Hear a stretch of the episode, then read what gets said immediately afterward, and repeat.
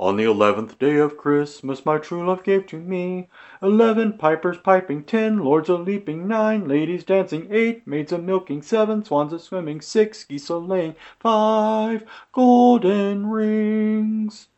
Four calling birds, three French hens, two turtle doves, and a partridge in a pear tree. Welcome to the 12 Days of Christmas, presented to you by Wrestling with Theology. I hope that these devotions help focus you again on our Savior as we celebrate the season of his birth. The 11 pipers piping are the 11 faithful apostles, those without the surname Iscariot. These 11 were leading the congregation on the first Christian Pentecost. The small congregation, numbering 120, were faithfully waiting for the fulfillment of Jesus' promise when he ascended into heaven. They appointed a new apostle, Matthias, to replace Judas. A faithful apostle is sent by Christ to declare the gospel of salvation to the ends of the earth. These 11, plus Matthias and Paul, would spread the gospel far and wide throughout the Roman Empire. Churches throughout Europe, Asia, and Africa can trace their history back to these apostles.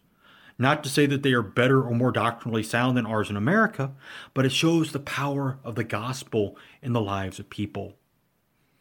It also proves another of Jesus' promises. Upon this rock I will build my church, and the gates of hell shall not prevail against it. Matthew 16, 18.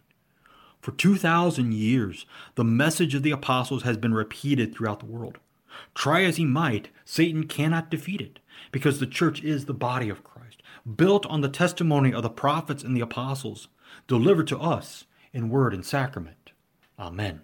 Thank you for listening to the 12 Days of Christmas, a service of the Wrestling with Theology podcast.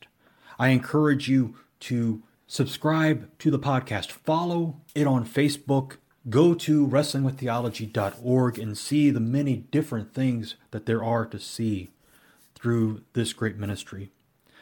Once again, I humbly thank you for joining me for these couple of moments to look to our Lord as we celebrate the 12 days of Christmas.